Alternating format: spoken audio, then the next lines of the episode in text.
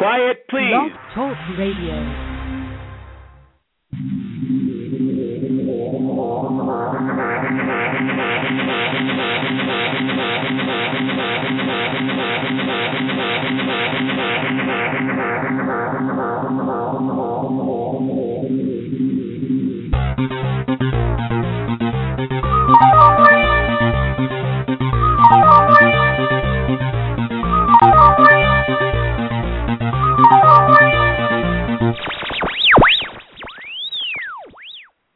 Welcome to Rex Sikes Movie Beat, conversations with filmmakers where we discuss everything film and television. Here on Movie Beat, you're going to learn what to do and what not to do when it comes to making movies and TV, and we will talk to everyone behind the scenes and in front of the camera, and I'll provide you with the guests and the information you're going to want to have, whether you're a filmmaker or a fan.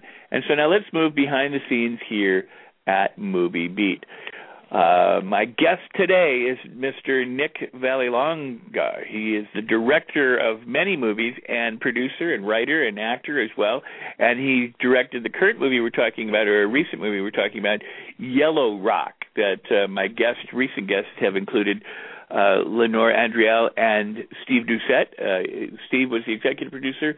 Uh, Lenore was the producer, the screenwriter, along with Steve, and uh, one of the lead actors in the movie, and the uh, Spears brothers, Michael and Eddie Spears. And uh, so we've discussed uh, the movie with them. We're going to talk about it with Nick and uh, as well as other people, because this is a fascinating opportunity for us. We'll talk to costume director, uh, other producers, and other people who worked on the movie uh, to get the different points of view from different uh, actors and, and crew positions of what it was like to make this feature. So. Uh, uh, I'm glad that you joined us today live and or recorded. The official web address for Rex Sikes Movie Beat is R E X S I K E S dot com. That's my name. I'm your host. And all of these interviews you can get to the player live from my guest biography page at rexsikes.com in the interviews blog, and uh, you, or you can listen to them archived because all of these interviews, over 300 interviews, discussions with professional filmmakers, are archived right there at the interviews blog. If you're listening live, of course, you can join us in the chat room, and if you're listening live or archived, all we ask is two things of you: one Please share these interviews now, right now, while you're listening. Go ahead, tweet somebody, uh, Facebook somebody, call them, phone book them, uh, you know, telephone them, uh, email them, and have them join us and listen in now, live or archived. And second is to leave comments at the player. Uh, it's a blog talk radio player. Uh, right beneath the player is a comment window. You can leave comments during the show, after the show, before the show, and you can tweet live and you put them on Facebook because when you do it helps extend our reach to reach other filmmakers, other industry people, other other fans of film who may not be aware yet of the show. So that's what we ask because Movie Beat's really designed to be a resource for you. That's why I connect you up with people who are making it happen. All we ask in exchange is that you share the show and comment on the show. Also, the interviews are available as podcasts at the iTunes Store, and you can subscribe there and never miss another one of these interviews. Let me tell you about Nick Vallelonga. He's a director, producer, writer, and actor, and he uh, first appeared in the wedding scenes of The Godfather when he was 12 years old, and he had roles in Family Business, Prizzi's Honors, Goodfellas, and The Pope of Greenwich Village. Next, I mean, sorry, Nick and uh, writer director Christopher Coppola teamed up on Deadfall, starring Nicolas Cage, Michael Biehn, James Coburn, Charlie Sheen, Peter Fonda, and Talia Shire. Nick wrote and directed A Brilliant Disguise, starring Tony Denison, Lysette Anthony, and Corbin Bernsen, and Corporate Ladder, starring Kathleen Kinmont, uh, Tony Dennis, I'm sorry, Denison, Ben Cross, Jon Polito, and uh, Jennifer O'Neill. Nick wrote, produced, directed, acted in the Kingdom of the Blind, starring William Petersen, Michael Biehn, Paul Winfield, Leo Rossi, Kristian Alonso, and Nick's dad, Tony Lip, The Sopranos. In 2005, Nick tested the limits of low budget HD cinema with Disturbance, aka is also known as Choker, starring himself, Paul Sloan, Colleen Porch, Hayley DuMond, and Tony Denison.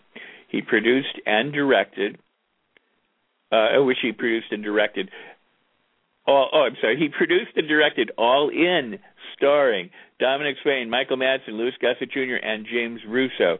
He produced The Machine, with writer director Michael Lazar. It starred Michael Madsen, Neal McDonough, uh, Paul Sloan, James Russo, Michael Lazar, and Nick. And then he produced a modern Twain story, The Prince and the Pauper, starring Disney's Colin Dylan Sprouse, Vincent, Vincent Spano, DeDee Pfeiffer, Sally Kellerman, Ed Lauter, and Nick himself.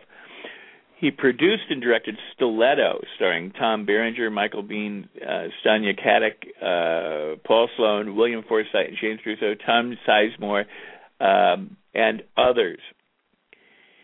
As and um, 2011, he directed Yellow Rock, starring Michael Biehn, James Russo, Lenore Andriel, Michael and Eddie Spears. So uh, I'm happy, very happy to welcome uh, Mr. Nick Vallelonga to uh, Rex Sikes Movie Beat. How you doing, Nick? Hi, how are you? I'm good. Yourself? Uh, pretty good. Good morning. It's pretty early over here. Yeah, that it is. It is uh, much earlier on the West Coast than it is for us here in the in the Midwest. Uh, but let me ask you this, Nick. I mean, you seem to have uh, you've done uh, very much from the time you were uh, a young boy, uh, appearing in uh, some very big movies, and uh, uh, and then you went on into write and produce and direct, and you continued to act. Um, tell us about your start and uh, and and that path from actor to uh, uh, what you do now? Well, when I was uh, I was always a big movie fan. I loved I loved the movies even as a little kid. I was always writing little stories.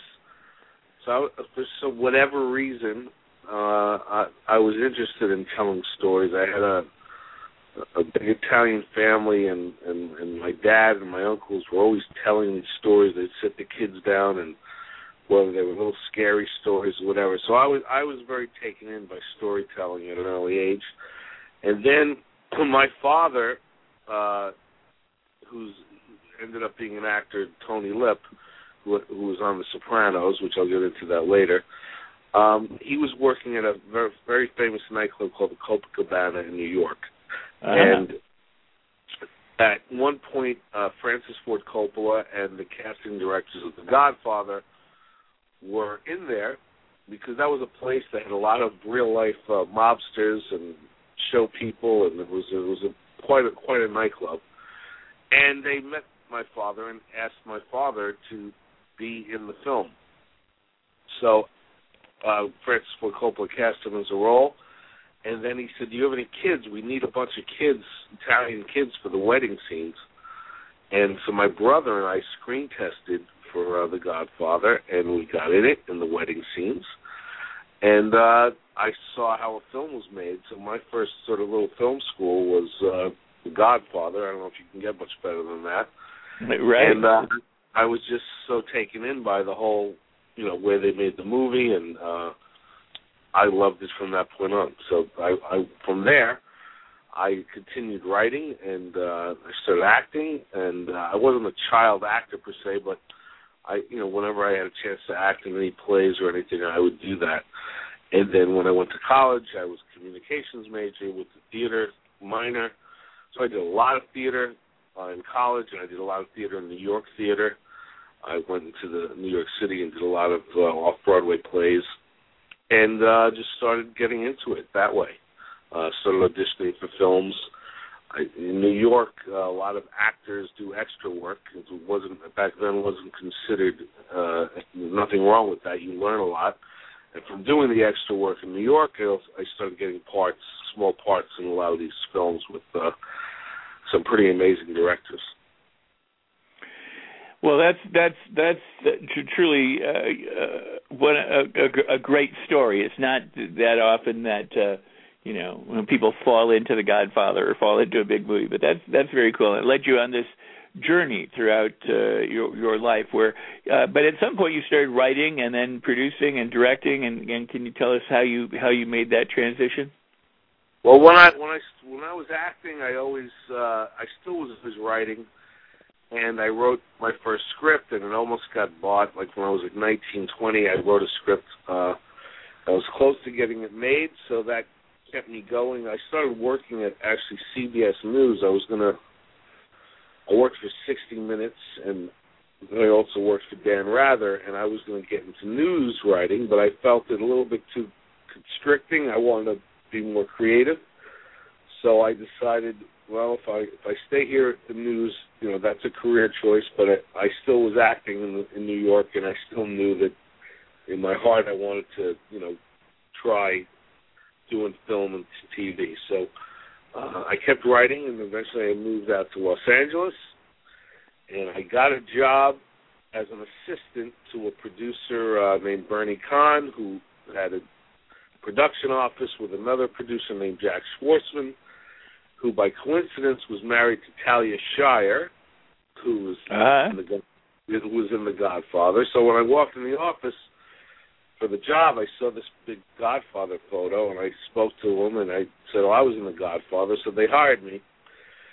But one thing led to another. I met Christopher Coppola, uh, who is Francis's uh, nephew and Nicolas Cage's brother. And Christopher and I hit it off, and he had read one of my scripts, I read one of his, and we decided to write a script together. And our first script that we wrote together was called Deadfall, and um, it immediately got made into a film starring Nicolas Cage and Michael Biehn, James Coburn, Charlie Sheen, Peter Fonda, uh, Talia Shire. It was uh, it was it was pretty pretty big deal. Pretty much the first script out of the box uh, when I was in Los Angeles, and that got made, and then you know things took off from there. Wow. Uh, that is that is amazing. Now, before we get into Yellow Rock, can I just ask you, uh, yeah, what out of all of the projects that you either written or produced or directed uh, is your favorite, and and and why? And, and just tell us about that because I, I mentioned a bunch in your intro, and uh, and may not have mentioned you know everything. So. Well, I mean, I don't. It's probably the one you're working on at the time is your favorite. Uh, uh each one has great memories. You know, independent filmmaking is hard. You usually don't have enough time or enough money, or you you don't have enough of something when you're doing an independent film. So they all have their challenges and their problems, and uh, you know the the financing is one thing. Just getting distribution is another. You know, you make uh, you have to make changes and compromises so it's tough making an independent film. So all of them are like you're going into a little battle or a little war. But fortunately, you know, you meet some great people and some relationships that last for for a long time and friendships and you learn on each one. So I mean everything I've done, whether I've written it or directed or produced or acted in it, um I've learned a lot from each one, and, and you move on to the next, and hopefully you strive to get better. And and and do something better, and eventually make a really good one. Oh, very cool. Uh, a couple of things. One is uh, you you have a, a relative, Antonella, in the chat room. She's listening to the show and says hi.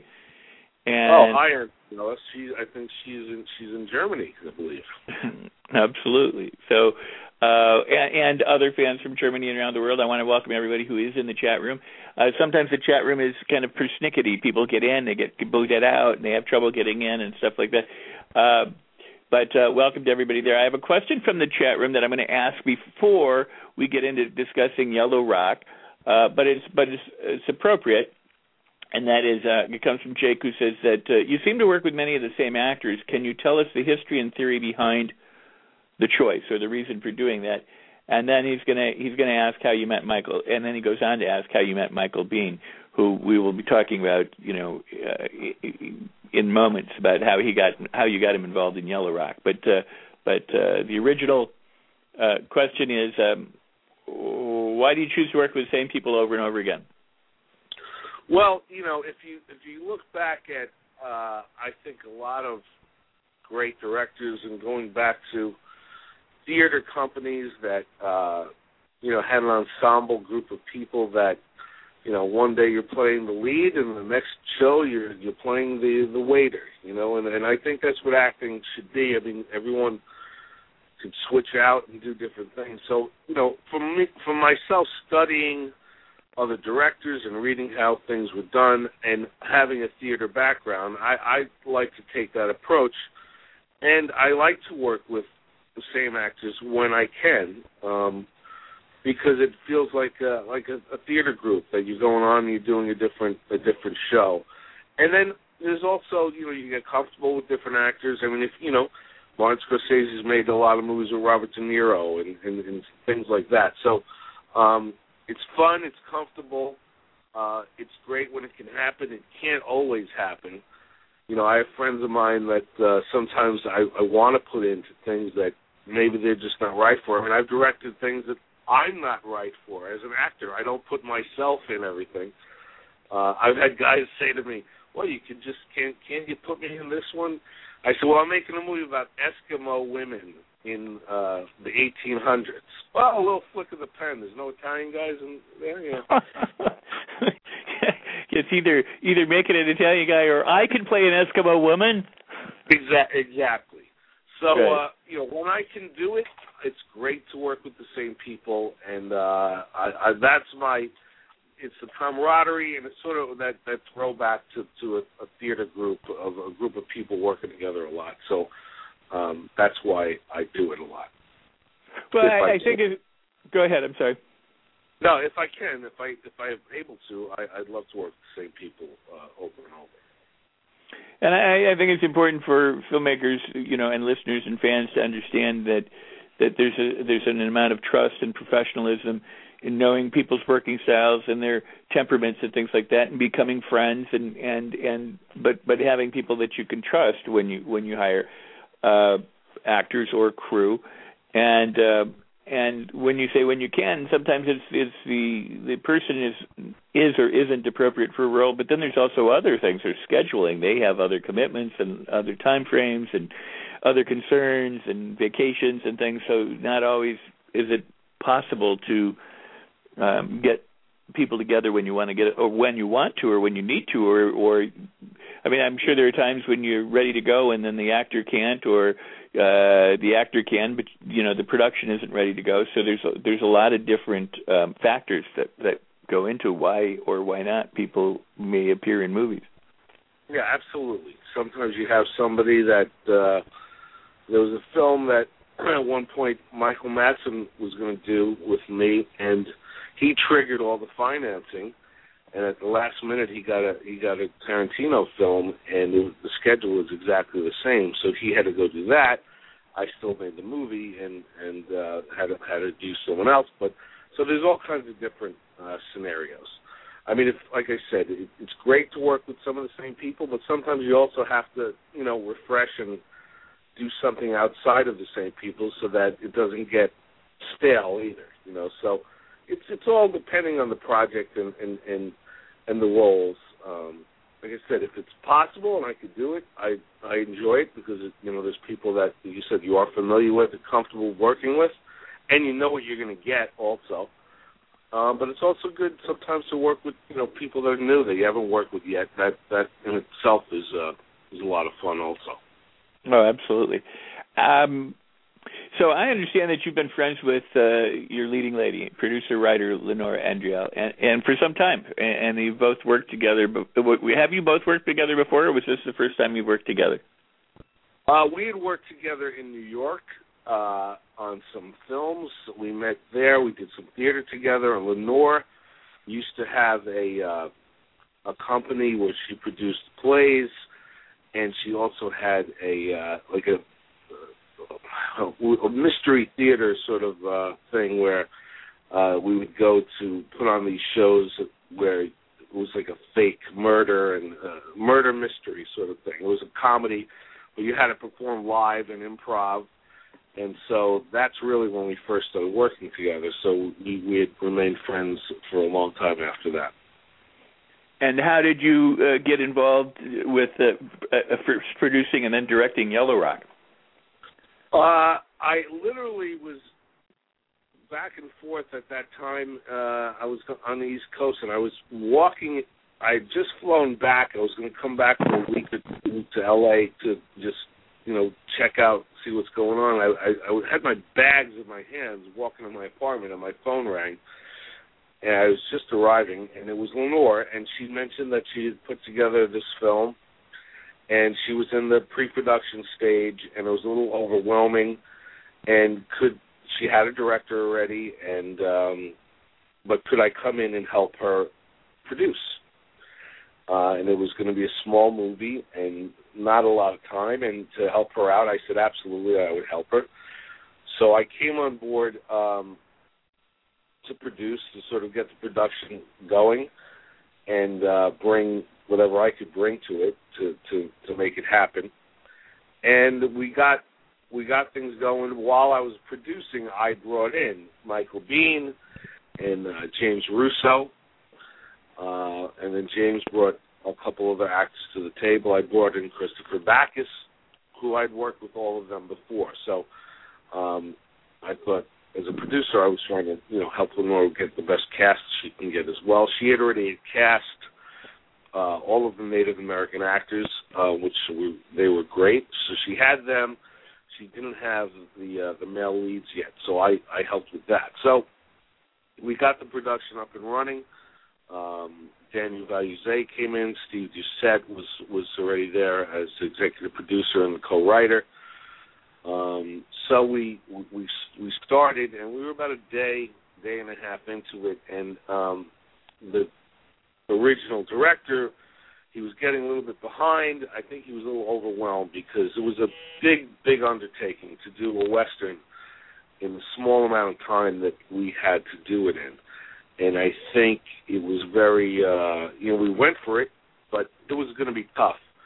And I just don't think he was able to shoot it as quickly as uh, he wanted to, and we wanted to. So Lenore and the other producers um, spoke to him, and he and he kind of said it's, too much for me. So they asked me. We were in the middle of uh, out in the Valuze Ranch. Production is going, and we only had ten more days to shoot. And so they said, "Could you take this over and uh, and direct it?" So that's how I ended up directing. Uh, you don't, you know, you don't. I didn't feel good about it at first because the original director was a great guy and he had great intentions, but I just wasn't getting it done, basically, so I had to take over. So you took over the the remaining ten days.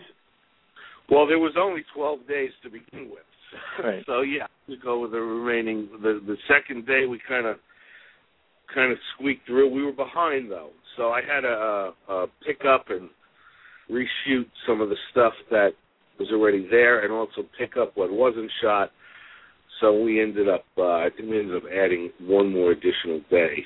Uh, so it was a total of 13 days completely. But yeah, I picked it up.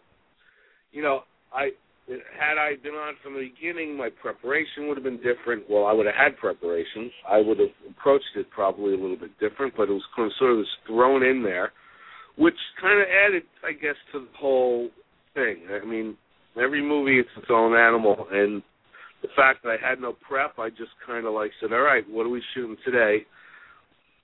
Or really, I at some days I didn't know what we were shooting, and neither did anyone else. So I, I think I might have confused a lot of people because I just I had to get it in my head. How am I going to get this thing done? I mean, it was a western. It wasn't a small indie with a bunch of people in a, in a house, and it all takes place in a couple of rooms. There were horse horses and guns and cowboys and Indians and and uh, there was a lot, a lot going on, and so uh, you know we had to make quick decisions. I had to talk to Lenore and Steve and say, you know, what can we keep in the script? What can we can we condense? What can we combine? Because we wanted to keep the integrity of the story, but yet we wanted to get the movie done and and, and make sure we had something good. So uh, it was all of that was going on while we were filming out there in the 118 degree heat. So it was, it was crazy. Sometimes, you know, when it's crazy, you end up with something good, and I think we that's what happened here. Yeah, indeed, you did, and and um, did you? Uh, yeah, what to what degree? I mean, in other words, you're thrown into a situation like that and you've got Lenore, who's a producer, and you've you've come on and produced, and you've brought the actors on. Now you're you're taking over directing. Uh, who who do you end up leaning on? Your pro- a production manager, if you have one, your producers, a first AD, if you have one. I mean, in other words, how did you? I mean, it sounds like an, an amazing um, a jumping off point for you. I mean, just well, luckily, you know, that's why. I mean, I I had produced and directed a bunch of independent movies, so you know what was hard was I didn't have my crew. I didn't have, you know, the original crew. I felt that the director chose wasn't up to par, so we switched and got a. Even then, I couldn't get the guys I wanted to, but we got a good. Uh, Lenore had a very good uh, DP that uh, came in, Ricardo, but he couldn't work the whole. He could work like five days, and he had to go do another show. So the camera guys, I, had a, I had him for a good solid five days, which was good. We got a lot of work done with him, and then he left his crew with me. So I was dealing with my crew issues and shooting and cameras. You know, Lenore is in you know the whole movie, so she had to switch from producer mode to uh, to actress. Although she was overwhelmed with this too, because there were a lot of changes we had to make, and you know there was a lot going on. I tried to keep her just as an actress, but of course she had to step in with the producing. But Daniel Valuze, I kind of like left I was still producing, of course, but I, I'm directing now. So Daniel Valuze and Steve uh, Doucette kind of started handling the behind the scenes stuff with the producing, and um, you know we just fought through it. It was you know it was a fight and a little bit of a battle, and but we we got through it. So um, it was it was it was a crazy production, I, I should say. Uh, that is that is amazing. Now, had you ever directed a western before?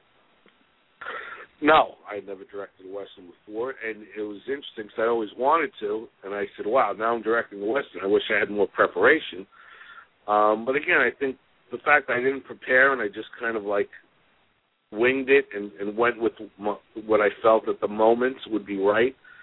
I think that's what gives it its sort of energy, and uh, you know, I I decided to do a lot of handheld stuff so to keep it moving, and because we had to move fast and get a lot of setups and I think that helps with the energy. Ultimately, at the end, it helps with the energy of the film. Um, but I was a big Western fan anyway, and um, I uh, had a lot of a lot of good actors, a lot of good people who had done westerns before, and the horse our horse guys were great, and costumes were great, and the sets were great. So we had everything to make a western, and it was a bold attempt, I got to say, for uh, Lenore and Steve had a great script, and um, it was a big deal to try to do what you know. Usually, a movie like this, if you're going to do a low budget independent movie in 12 days, like I said, it's usually a little bit of a thriller. You, people are in a, in a log cabin somewhere, and there's some you know psycho. To do this with all that was involved with the gunplay and the horses and so many actors, we have to get starts getting technical. You know, you have to get all the coverage of every single person in all the scenes, and there's movements, so the angles change. I mean, uh, technically, it was a, a bit of an undertaking because um, there were so many people involved and so many things going on. As if you, you've seen the movie, there's gunplay and shootouts, and, and, and so uh, that part is what was the big big challenge for me. How am I going to efficiently make this look like a a bigger budget movie in the amount of time I have? So uh, that was the challenge, and uh, hopefully we pulled it off. Well, you did, and it's very amazing, and it's and it's good for all of us in indie filmmakers, you know, especially to hear you know uh what you went through and what you had to go through and at the same time come out with a good movie. You know i mean obviously it could have been otherwise but uh but you guys all made it work and and and you got it done and it's and it's there and and uh, it's been winning awards and and people like it. So uh you know kudos to to you and everyone who made all of the adjustments. uh required in order to get it working um you had mentioned um uh, Michael and James, Michael Biehn, James Russo, and and Christopher Backus. When you say you brought them on board as the producer, I, do you just call them up and go, Michael, I, I got a part for you, or uh, you know, can you explain how some of that works when you when as a producer you're bringing on uh, some name talent? Yeah, in this particular case, that's kind of what it was. You know, I I ran uh, the first person we brought on was James Russo, and uh I ran obviously I run that by Lenore and she uh, Lenore and Steve and they they loved the idea so I I got James the script and uh I had them meet Lenore and Steve. And James was great because uh he's he, a he's a great actor but James is also a writer and he's got a great mind for film and he uh he had a lot of great ideas for his character. I mean, he really cares about what he's doing down to the buttons on his coat. I mean, he's really meticulous that way. So he worked a lot with Lenore uh, and I as far as his character and what he wanted to do, and and Lenore was very open to developing that. And I think we we opened up that character a lot and made it made it very interesting. So James brought a lot to it, and James brought um, Clay Wilcox in, an, uh, an actor he had just worked on, and uh, uh, Gleason. He brought his, he brought those two actors in. And while that was going on, we were looking for our lead, and I had worked with Michael Biehn a few times, and I just thought, well, you know, handsome leading man, Western, you know, you, you need someone to hold the movie together. Uh, who better than Michael Biehn? So again, went to Michael with the project, and uh, everyone met, and um, that went great. So Michael came on board, um, and because of my, you know, I had the relationships. You know, a lot of a lot of times something quick like this is about the relationships. So I was able to make these phone calls, and the same thing with Christopher Backus. I had worked with him. I'd cast him on a film called All In so I thought he'd be great in this uh, in the role of Cobb, and uh, brought him in to meet Lenore, and, and and she fell in love with him, and there was our, our main our main cast, and of course Peter uh, uh, Farrelly uh, uh, was was, was uh, Lenore brought him in as well. Peter Sherayko. Yeah, Peter Sherayko, who had worked with Michael Biehn on Tombstone, and Peter was amazing. He had first of all Western knowledge like you can't believe, and he had got us all the horses and all, and all the costume and the wardrobe. He does that as well. He's a, he's a uh, technical consultant on a lot of westerns, so he provided us with, uh, I think, most of the the wardrobe and all the horses and the guns. So uh, it was a really cool group of guys on that so, side, and of course the Indians. Um, Lenore had cast them already. She she had cast them perfectly and that was it was like I looked at my two groups, you know, and they were both excellent uh, in their own way. Oh, that's very cool. And we did speak with Michael and Eddie Spears, uh, Native American uh, Lakota uh, actors uh, who were on the movie, and and as well we've spoken with Lenore uh, and Steve Doucette, uh, the producers, and Lenore, of course, wrote and, and plays the doctor in the movie. Um, so I, it, I I encourage listeners to go back and listen to the other shows on Yellow Rock and as we continue these discussions about Yellow Rock and, and getting it made, because like as I said, we're going to talk to various people in in uh, different positions, both cast and crew. Uh, so when when it came to Peter, I mean, you, he did play Farley in Tombstone with Michael. Uh, they had known each other, but um, did did was he? I mean, did he tell you what to do and what not to do? I mean, this is a first western. You're working with horses and and guns. Lenore had mentioned, um, I think in in the prior interview that for example, shooting the gun, you know, on a horse, you had to shoot between the ears because to the left or to the right of the in the eye line of the horse, it would spook the horse or scare the horse. Uh, little technical details. I mean, Peter consult.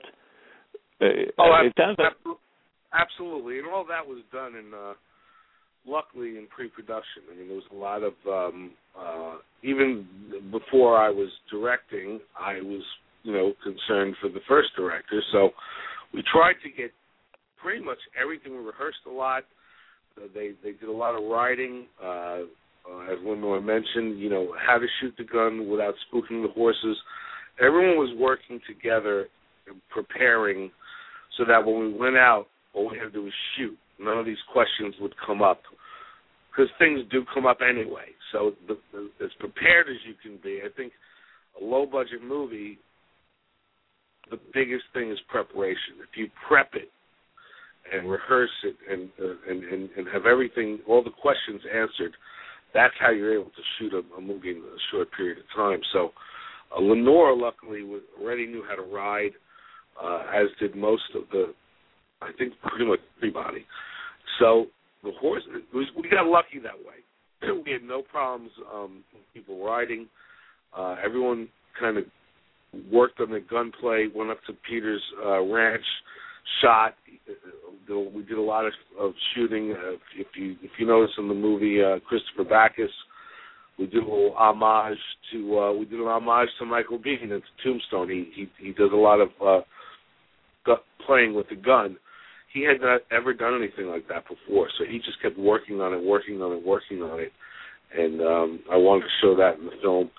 So luckily, the guns, the horses, we we prepped it enough, and Lenore was excellent because she had a lot to do with her horse, and she helped other people. I think Christopher Backus too was the only one who was not, did not have as much experience on the horse, but he learned quickly, and we got lucky that way. I mean, um, Michael Spears, you know, he's riding the horse uh, bareback. It's just amazing. So, you know, I got lucky with those guys too. Uh, they came on. I didn't know them, but we hit it off.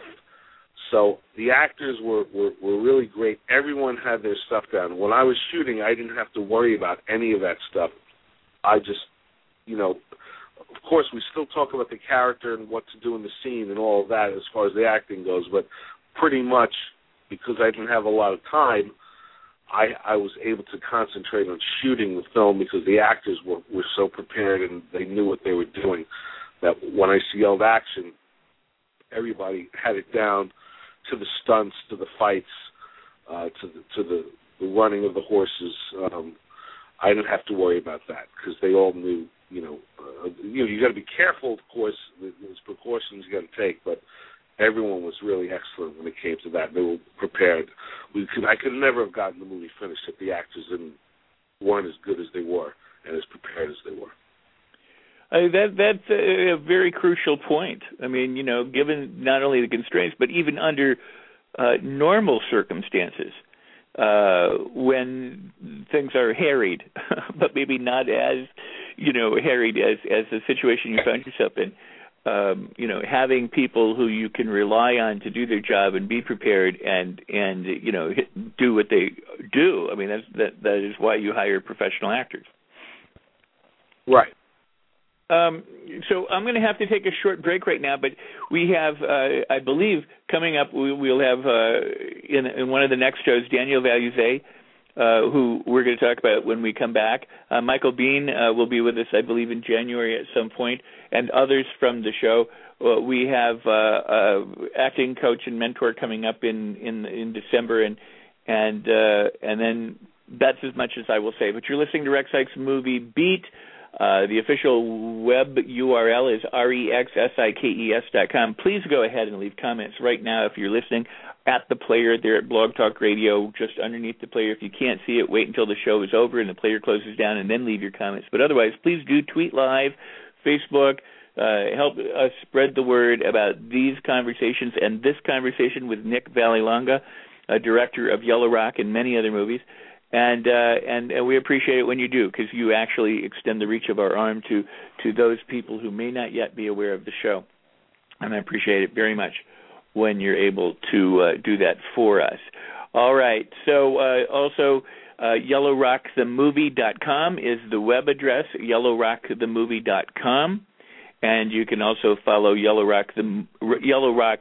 I'm sorry, Yellow Rock Movie dot com, yellowrockmovie dot com, and Yellow Movie on Twitter. Yellow Rock Movie on Twitter. All right, and we're back with uh, Nick Vallelonga, uh, the director of Yellow Rock.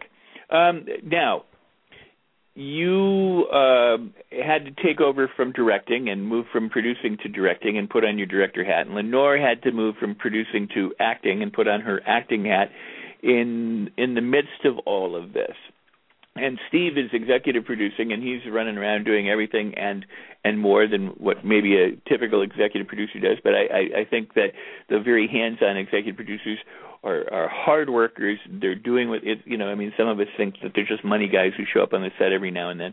But um, but especially in indie films, sometimes the executive producers can work. Uh, I don't mean sometimes they work just as hard as everybody else, if not harder.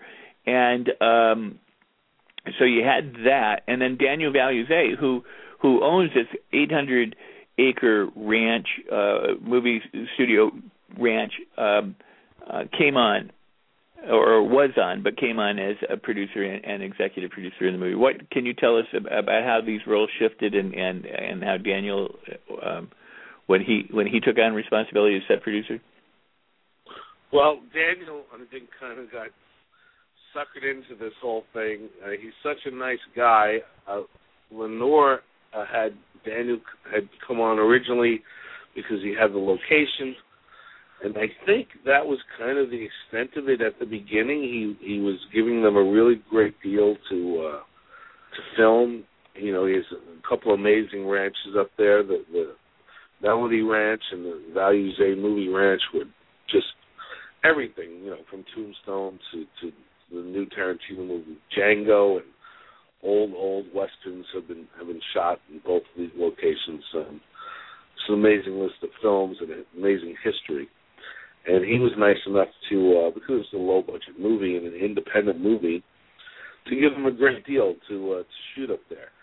But slowly he uh, he got more and more involved, and uh, he liked the project. He loved Lenore and Steve, and then I got to know him, and little by little he got given responsibility. He got sucked in until ultimately uh, it came to the point. Listen, man, you got you know he he had experience, so when I took over, someone had to you know take over my job, and and now he went from a guy that was being nice and doing the favor to having all these everything thrown at him as a as the producer behind the scenes as we filmed, and that, he obviously became more and more a part of the whole production and invested his time and his his uh, his money and his uh, energy and, and life into this. He became, you know, as much a part of it as all of us. So that was a that was a really great thing. Oh, that's very cool. Now, uh, just a just a little um, a brief moment. You mentioned before about Michael and and uh, and Tombstone and and uh, working, you know, with the gun and the different things. Uh, whose idea was it? This uh, the the the the the homage line um, to his role as Johnny Ringo in Tombstone. Well, that was my idea, and I wasn't sure if I could get him to do it. I didn't know if we should bring it up, but I thought it would be fun uh, if people know that that film and the great role of Johnny Ringo in Tombstone that he played. Uh, he has a line in there when he's talking about Kilmer, I think, when he says, "I want your blood," or when he's when, he, when he's talking to Kurt Russell. So I want your bloodline was such a great line. I thought, how can we fit that in there that people will get it? You know, and we found the spot to do it. And so I approached him. I said, "What if what if you said said that here?" And he laughed. He loved it. So he said, yeah, "Let's do it." So he said, "The people that know will get it, and otherwise it still works for the for the movie." So that was our little homage to, uh, to Tombstone, and uh, we oh. had fun with. It. That's very cool. Now, um, let me ask you this. Um, you know what what scene for you was your mo- was what was the hardest thing to shoot what what would have been most challenging and uh or most difficult to pull off especially in the time frame that you had as well as what were some of the, your your more favorite shots or more favorite scenes or most favorite scenes um so that when viewers see the movie, they can they can go, oh wow, this you know. Well, all the gunplay is was you know you know as a director you got a western and you know shootouts you know you want everyone has those classic shootouts so every one of the shootout scenes uh were fun for me but well, we didn't have a lot of time so you know I wanted to make sure that you know you, you, these things have to stand up to what people are used to you know uh it doesn't matter. You're making a low budget movie. It's ultimately is it good? Is you know people watching it? They're not thinking of how much is spent. They're just thinking of are they enjoying it and, and is it good? So people have a, especially with westerns, you have a perception of what a western should be, how a western should feel, how it should make you feel watching it. So uh, you know all of the shootout scenes pose their own challenges, but were also fun to do. Um, when we were scouting the location uh, originally, we went up on this huge hill that we were, were thinking of uh, doing a shot of the Indian village below. And when I went up to this hill, I was looking around and I just thought it was gorgeous. And I I, I pictured the sun hitting this this field, and I thought, well, they you know they should use this for something. But I wasn't directing then. I mentioned it, and it kind of you know no one really could think of what to do there. But ultimately, when I directed, I final scene um, with Roscoe getting chased uh, when he's running with the gold. If you, I don't want to give away the movie, but yeah, don't give away. that sequence to me, I just envisioned it in my head. I before it was ever shot, before I was even directing it, I just thought that's where it should be shot. I just pictured it. So when I took over, I said I'm going to shoot that scene up there, and it I shot that exactly the way I envisioned it. So that was that was fun for me because I didn't get to plan much else out, but that was one thing I had in my head that I I I kind of planned it and I envisioned it and I got it the way I wanted. So uh, I really uh, the way that scene came out, and, I, I, and people have mentioned it, so I hope other people enjoy it as well. So um, you know, it, it with again without giving away the anything away, can you walk us through what you think some of the scenes are that uh, make Yellow Rock the uh, the award-winning film that it is? Well, I think you know. again, I think Lenore and Steve wrote a, a script that's a great throwback to uh, to the old westerns, and I kind of wanted to shoot it that way. But I think what makes it different is all the you know the American Indian angle. Lenore had a vision for what you know the story, not only the story she wanted to tell, but uh, just the history of, of what happened to the American Indian. And so there's a fine line that you know this thing is it's not a documentary; it's a piece of entertainment. It should be a fun way to just watch it, but she wanted to make sure we had a message in there, and I think the uh, the American actors that we have in there, you know, they they they really come across great.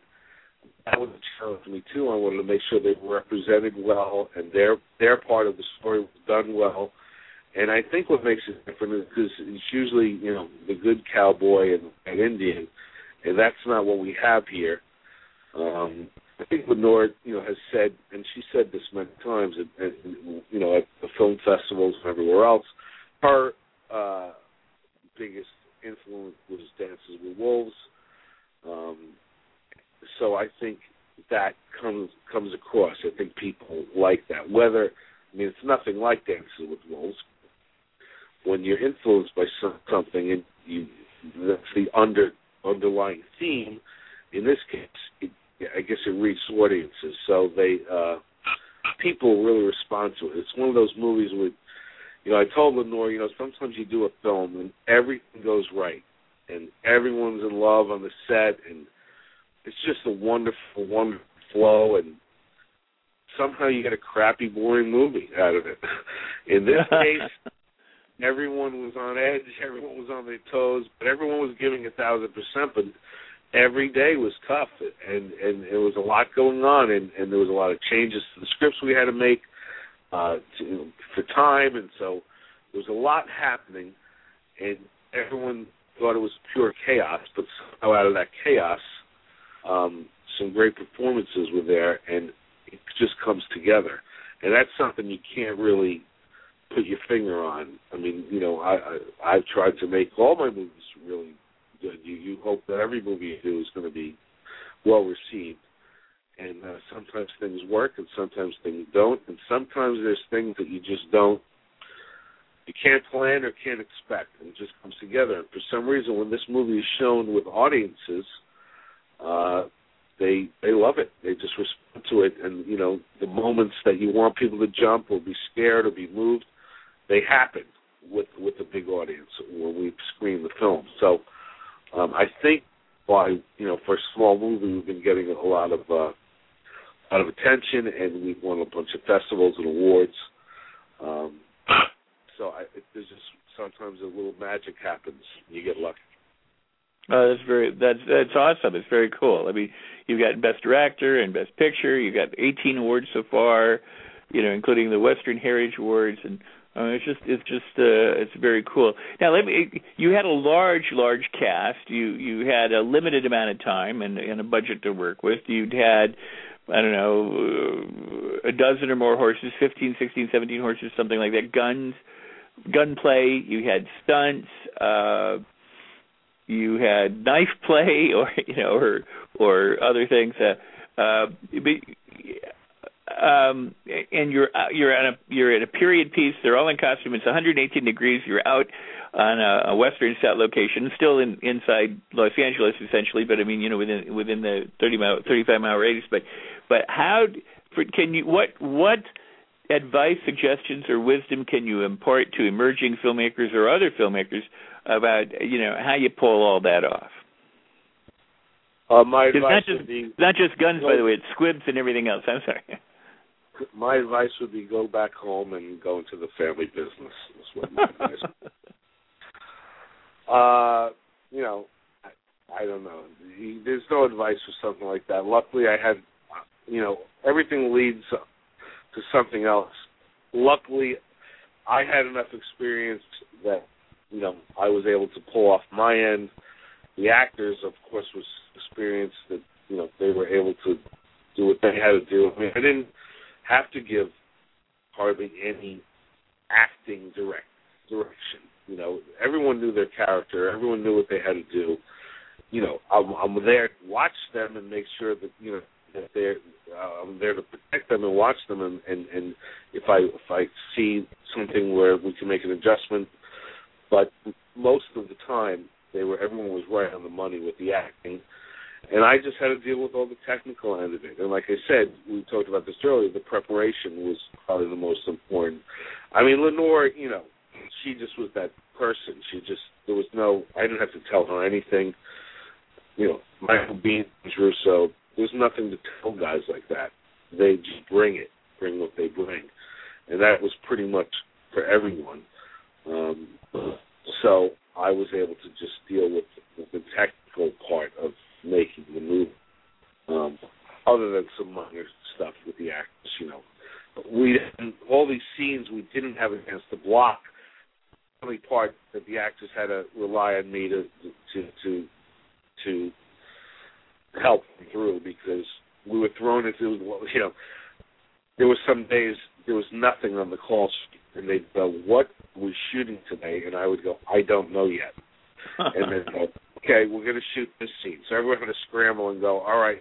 That was the part that I think made a little bit hard on them because I hadn't because we were on the ranch, I had to figure out where am I shooting these scenes. Well, a couple areas obviously that we knew in advance, but some of the stuff we just winged it that day, or depending on the light, or there was a, if there was clouds, and I had shot half the scene the day before in the sun. I'd go, well, we can't shoot the second half of this scene, so we're going to go shoot something else because we didn't have time to sit around. So that's what made it difficult on them because they didn't know what I was going to do next. But once once I told them, everyone you know got it together and, and we we did it. Well, how did you track your own continuity in in a situation like that? I mean, where, where make sure you got everything that you needed uh or didn't forget you know something crucial I mean, just relying on the weather to be bright again or cloudy again, so that you could match scenes. It's got to be, you know, okay, we got clouds today. Let's let's do it this way, or, or oh, we got sunshine. I mean, that's just an amazing uh, way to work on your feet. Well, again, I guess it's just out of sheer adrenaline, and uh, you know, I've done a little bit everything in my day. So, from working on crews and shooting to editing so I just I just kind of had it in my head. I, you know, again, you know, sometimes you get lucky. I, I, uh, all the experience I had of making guerrilla indie movies kind of came to fruition on this, and so I, uh, who knows? I got lucky, I guess. and, you're humble too. So let me let me say again, it's Yellow Rock uh, movie.com, yellowrockmovie.com, Yellow Movie on Twitter or at Twitter, Yellow Movie at Twitter. And people can get a copy of Yellow Rock at Walmart and Amazon, Blockbuster, uh, Barnes and Noble, Netflix, um, Redbox, you know, and, and many different places. So uh, if if uh, listeners haven't yet seen the movie, they can always go and get the movie and take a look at, at what it is that we're discussing, and we'll, we'll continue to discuss in, in the future with uh, other guests as well.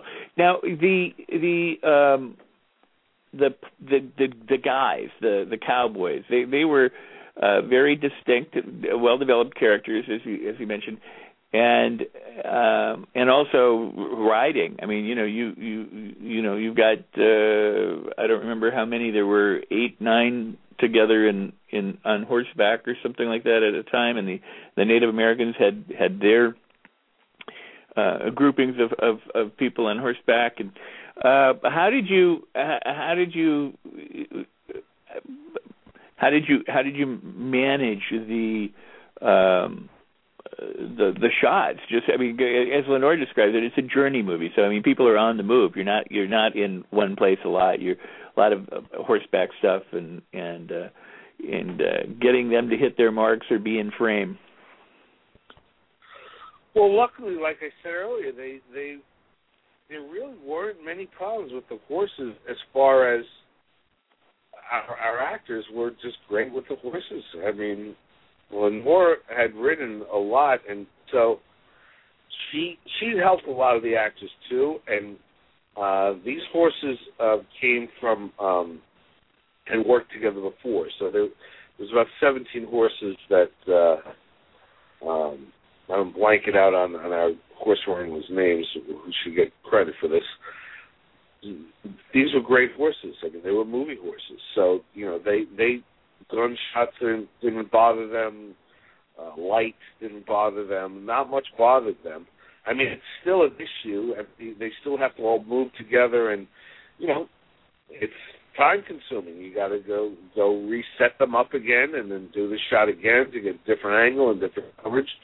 So all that was still in play, but luckily we had great wranglers and we had actors who knew how to handle the horses. So, you know, after a while, I kind of got a little. uh I wasn't worried about it. I said, okay, just go do this. I need you guys to do this and come into this. And Lenore, you got to come around from the back to the front. And I would just tell them, and we would just do it. So uh, again, a little bit of luck, but the luck was also combined with the experience of the people that were that were doing it. Was the uh, Wrangler? I, I know you said you blanked on the name. Was the Wrangler other than Peter Sherayko? I mean, there's another. Uh, yeah, the horse wranglers came down from Montana. Lenore's probably uh, listening. This one wants to kill me. Uh, uh, uh, I can't think of their names right, right off the top of my head. I'm just bad with that, and it's early in the morning for me. Um, no worries. But Peter got he he got those guys to come to come down and uh, and do it. Um, so uh, these guys had lots and lots of experience, and, and the horses were amazing and uh, and working with the Native Americans. I mean, you did some really impressive night scene uh, shooting and and uh, and other things as well. Uh, can you just describe some of of those moments that you uh, worked with those actors? Well, our art department and all those guys did a great job of creating the uh, the Indian village, and Michael Spears was our uh, uh, technical consultant, as it was Zahn McClarnon and all of them, I would ask them all, are you comfortable with what's being done? Are you comfortable with what you're wearing? Are you comfortable um, with everything that's happening? If there's something that's off, you know, you guys got to tell us because, you know, that was especially important to Lenore that, that you know, everything was as real as possible. We, we wanted to honor, you know, that part of of the uh, the American Indian past. So um, luckily, we had great guys, and they would say, "Well, we would do it like this," or you know, I'd ask them, "How would we do this? How would we do that?" And, and that's how we we did it. So that night scene, Michael's a great singer, and that was native music, and I wanted to incorporate that into the movie somehow, and um, that's what we did. I think that gave it a great flavor and, and a great feeling and a lot of passion. And, and, and you see these people, uh, the community that they were, the family that they were, how they kind of came together with music and, and love. So that was very important to capture that side of the, the movie uh, and make it as realistic as the um, I, I just noticed that the, the some of the horse wranglers there was a Kevin McNiven and um yeah. Yeah, Rep- and report Yeah. and Cynthia apparently and uh Charles. Yes, Kevin and and Artie were the the main guys, and they were just amazing. It was Kevin's horses, and and he works with Artie is amazing. He's a polo player. He's just an amazing stuntman. I used them in the film. There's a shootout scene. I I put them in the movie because they were so great, and um, uh, I'm glad you you called those names out. Oh yeah, no worries. Let me ask you um, about working with the uh, composer because we mentioned you mentioned the music in the night scene, and uh, but let's also talk about the the scoring and uh, and and and what it was like, you know, blending. Uh, you know both the the Cowboys and the Indians and and Randy Miller and and the score that that uh, he came up with for the movie.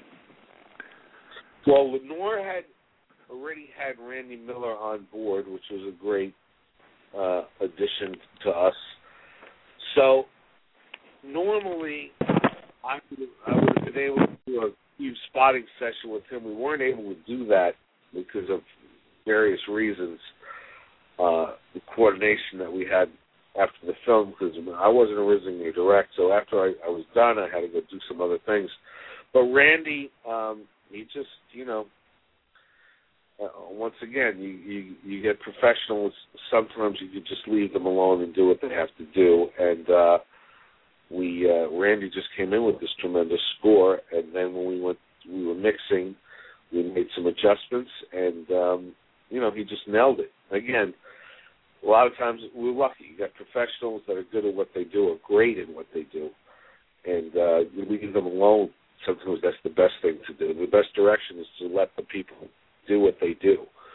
And Randy came up with a, a great, great score. So uh, that was that was the one part of the movie where there was a score over that scene with the natives. It kind of blended the score and the and the and the, the Indians, and um, we discussed it. and We decided to just leave the music to the traditional music of the Indians. And then there was only one other moment I think that we we had a conversation was when uh, Michael Spears' character is kind of left for dead and he's praying to God, and uh, there was a score behind that which was brilliant. But Lenore and I both felt the passion of the scene that Michael was doing. It didn't need anything, so we we pulled that score out of that moment.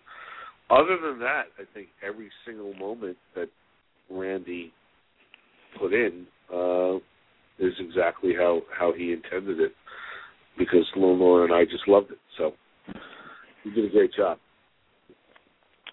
Well, that is that is, is very cool. Now, while it sounds like it, uh, you know, in other words, hey, I got a ranch. Let's go make a movie for you. I mean, in other words, you know, you just kind of get pulled in. Uh, truly, uh, behind the scenes with Yellow Rock is, is it wasn't like that at all. I mean, you they you hired the best you could afford. You got them on the set. Uh, while things were chaotic and and you were adjusting to a new role is coming on as director, and Lenore was shifting from producer to to actor, and uh, Steve, you know, was was working with Daniel in order to make the movie. I mean, you know.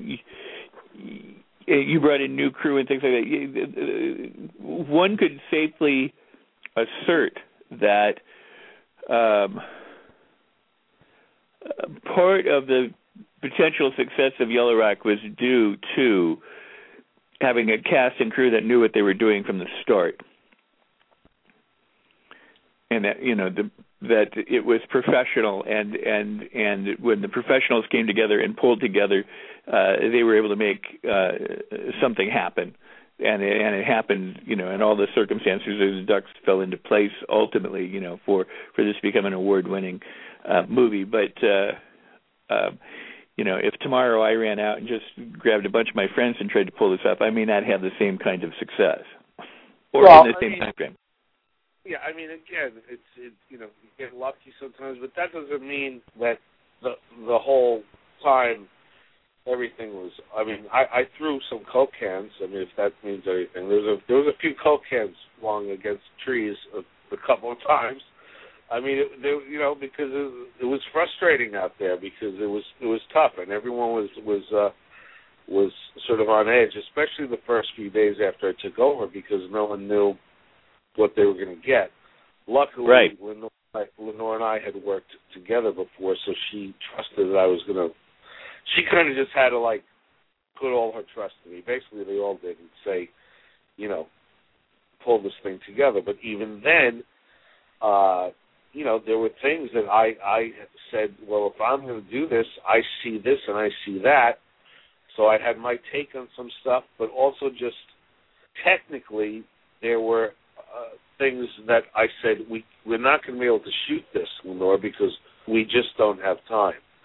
And there were important elements in her script that that, that we didn't want to lose. So there was also while this was going on, in a sense, we were rewriting, not rewriting, but trying to combine some of the elements that she had in there. We don't, we don't, we don't want to lose anything important, but we also just physically could not shoot some stuff. So we had to readjust some of the the ending, uh, some of the the, the, the shootouts, um, and she was great that way. I mean, you know, uh, she obviously had to approve everything and, and was involved in all the changes, but I had to come up with some things and say, we need to shorten this. So how do we shorten it and yet save what you want? So she was great that way, and I, but I, I think it was only because everyone knew we we all had to make adjustments if we were going to get this thing finished. And you know, Steve had put his his money into this movie, and we wanted to make sure we had something when we were done. So so um, it was it was tense a lot, but in a good way. I mean, everyone was was just trying to do their best to make this thing come out as good as it could be. And there's also the thing: we got to finish this movie. We have to finish it. We have to have enough to make a movie. So um, there was a lot, a lot going on. But I think Well, I- the, the good stuff is there up on the screen.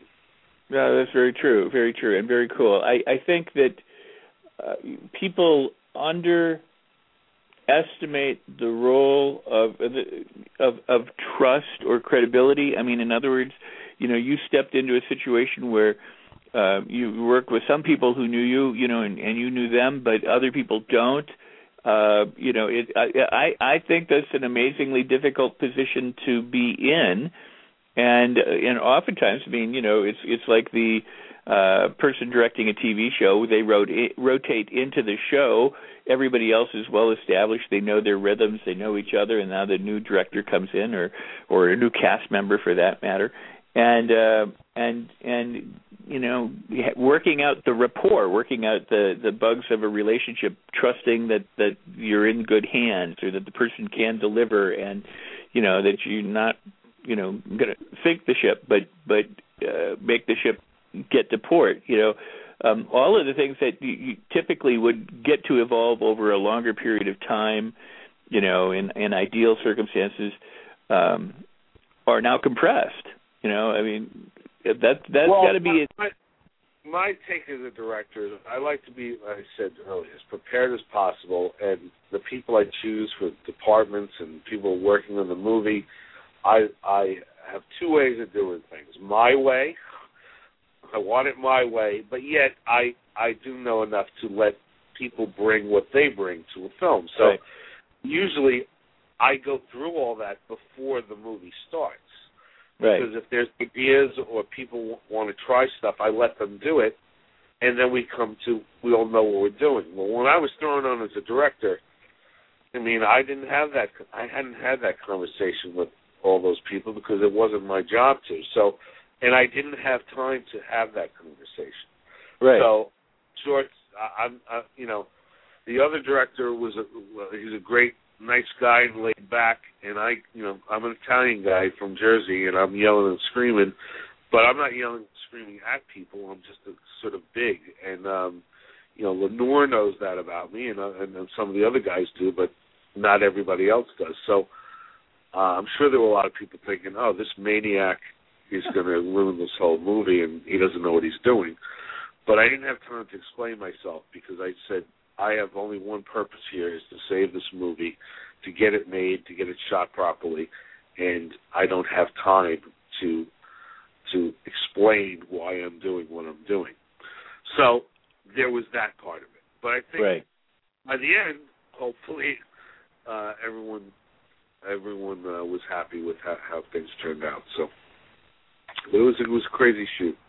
Well, and and it sounds like it. And we've got maybe uh, uh, ten minutes or twelve minutes at the outside uh, remaining in in today's show.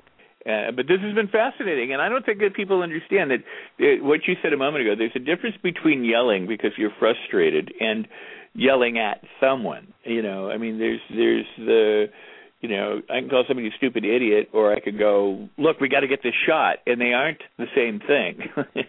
they're they're not you know one is a personal attack and the other is hey we need to get something finished here and and voices can raise and people can be stressed and and and we are you know people are under pressure and in a time frame um and and i think people need to understand that you know especially when dollars are ticking away and time is running you know you know away from us that that uh, it's not surprising if tempers are are on edge and I don't mean tempers, but you know, the, frustration is, can be totally maxed.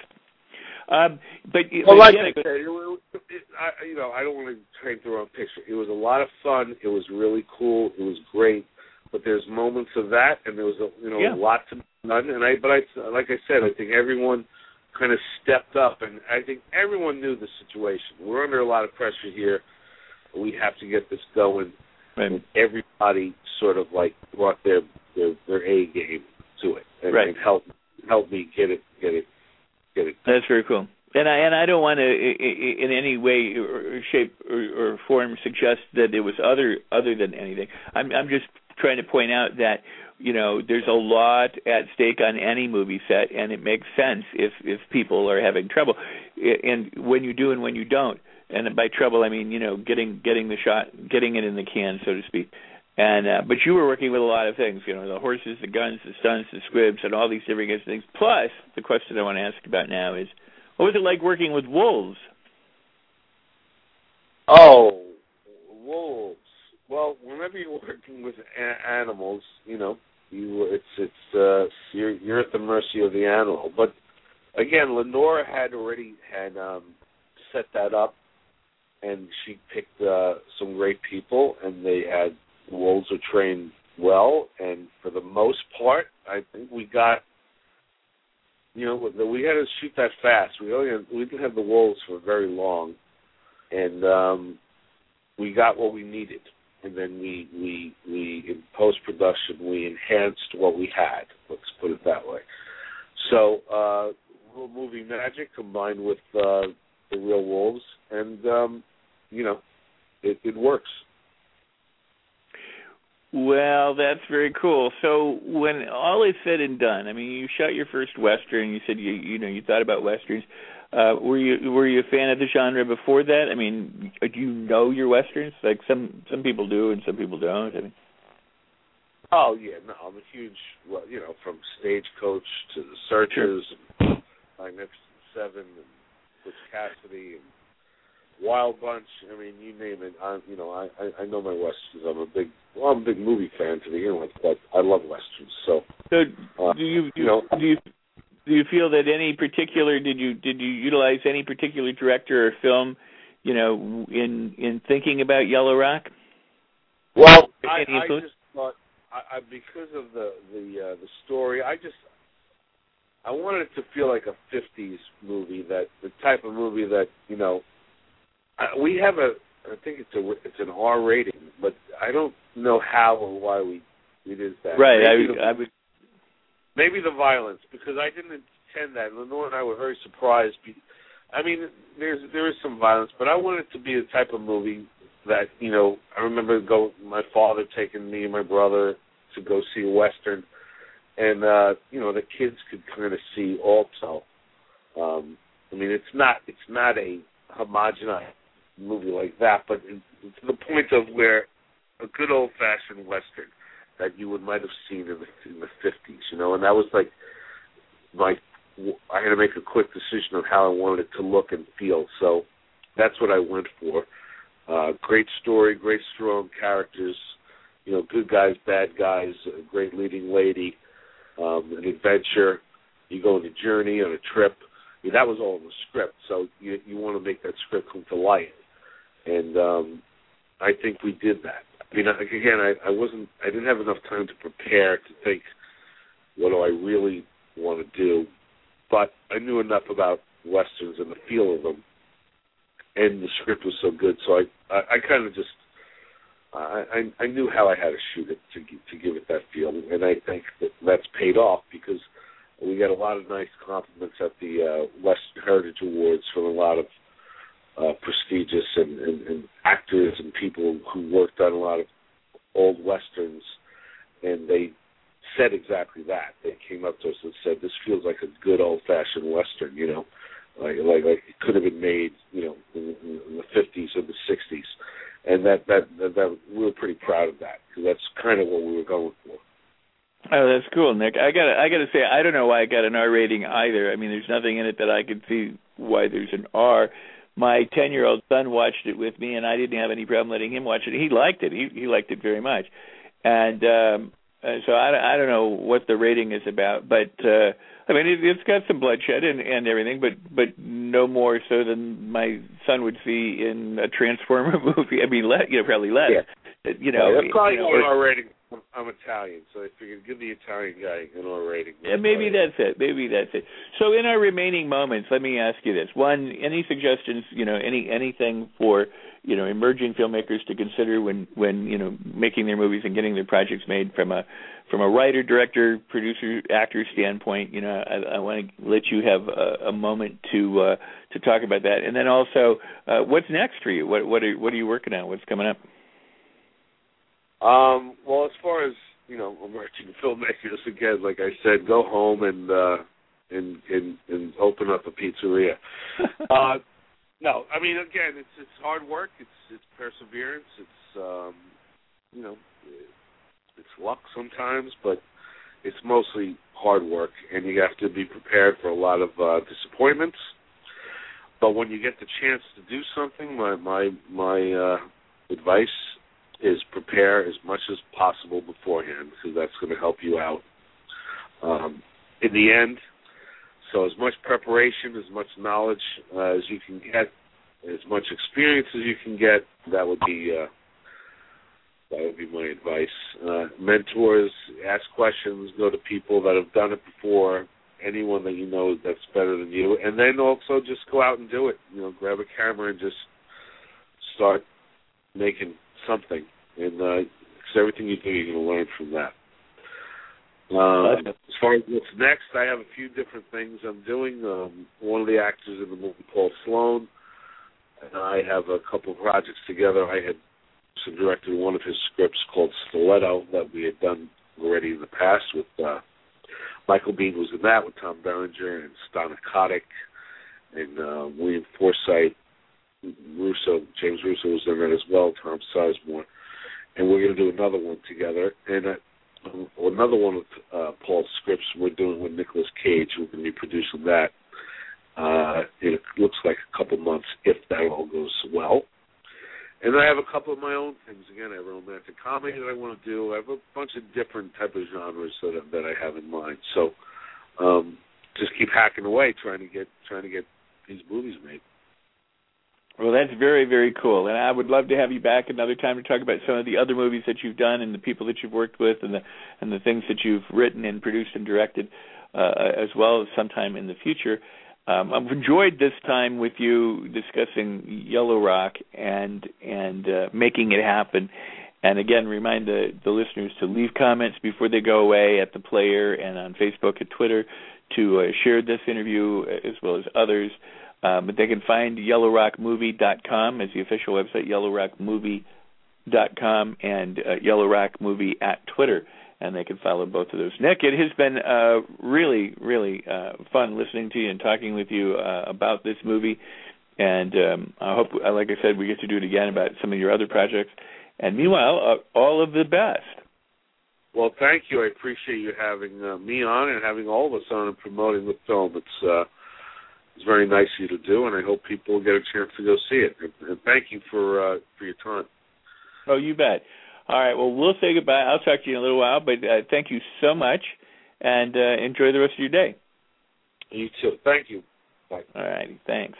Again, Mr. Nick Vallelonga, the director of uh, Yellow Rock and other movies and you can pick that up at Walmart or Amazon, Blockbuster, I believe Barnes and Noble, Netflix, uh, and and other places. Check into it. YellowRockMovie.com and Yellow uh, Movie at Twitter.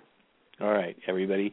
Uh, I uh, appreciate all of you who are in the chat room chatting and and joining us today. And if you're listening for your first time, whether archived or live, you can always join us when we record live and uh, be in the chat room. If not, you always have these available to you as archived and recorded shows at rexsikes.com. That's R E X S I K E S dot com.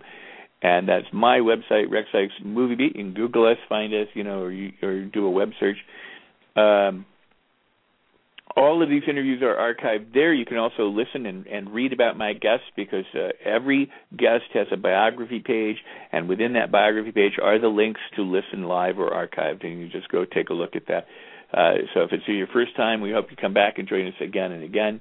And I want to thank all the people who've been uh, with us and who promote us and who have shared these interviews and continue to do so and who tweet and who who talk about it uh, and who conversationally, you know, they meet somebody and say, "Oh, I'm listening to the show," or they've got their iPhone, you know, or their iPad or their smartphone or something tuned to it. And somebody said, "I got to go to the gym, but I'll be listening on my phone." Um, so, you know, uh, thank you. It's important uh, to my guests. It's important to me, and it means a lot to all of us. Uh, you know, movie beat uh, when you share it and then when you leave comments. So please do. The podcasts are available at iTunes, and you can rate and review the iTunes uh, podcast there as well, and that extends our reach.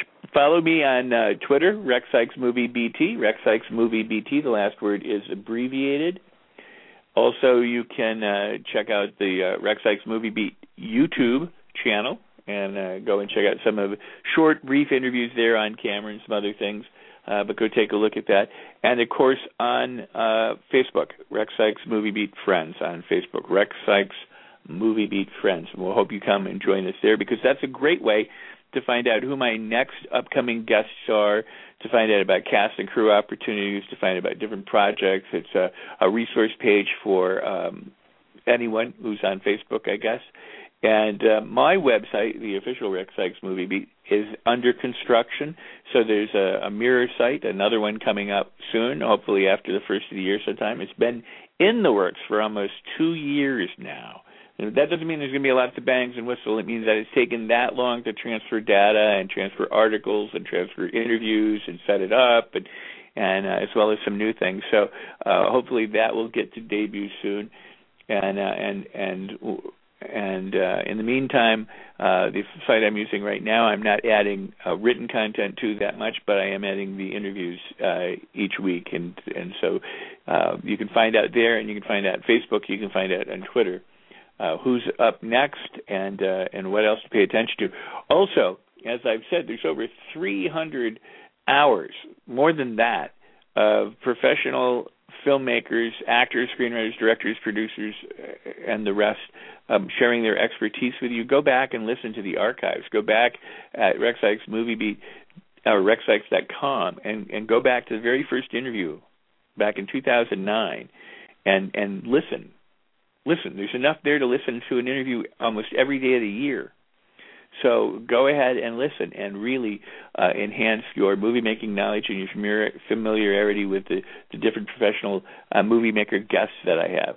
Uh, and by the way, Yellow Rock, Peter Foldy is a director, he's a musician, he's a friend. He uh, introduced me to Lenore and to Steve As a result, um, you know the the Spears brothers and uh, Nick today have been on the show. So it's truly about networking and and uh, connecting up. And so I want to thank Peter and a shout out to to him and to to all the others and all the people who refer guests to me. And uh, and subsequently to those uh, for you who you get to hear. All right, everybody, stay tuned. I got a lot of more exciting guests coming up in the near future, both now and after the the uh, first of the year. I hope we all uh, survive the uh, Mayan apocalypse, but celebrate your holidays however you celebrate, and I hope they're happy, from Hanukkah to Kwanzaa to Christmas to you name it, and um, and enjoy. And, oh, by the way, if I've left out any holidays, uh, it's inadvertent.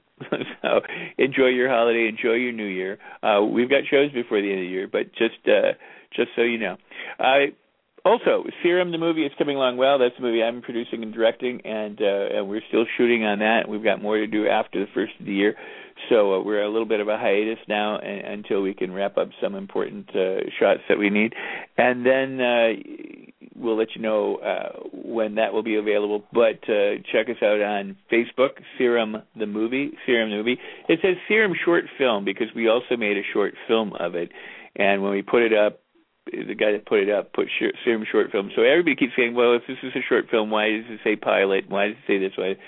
Because um, it's a larger project with a short film attached to it, and, and instead of just putting the title up, uh, the guy put serum and put short film, and it's confused everybody. But um, uh, go check it out. There's some a lot of great production stills, a lot of great uh, video, behind the scenes video, and different things and uh, and and check it out. I'd love to have you there as well. All righty, everybody, complete your projects, uh, get your movies made, and have a fabulous day. And until we meet the next time, that is a wrap.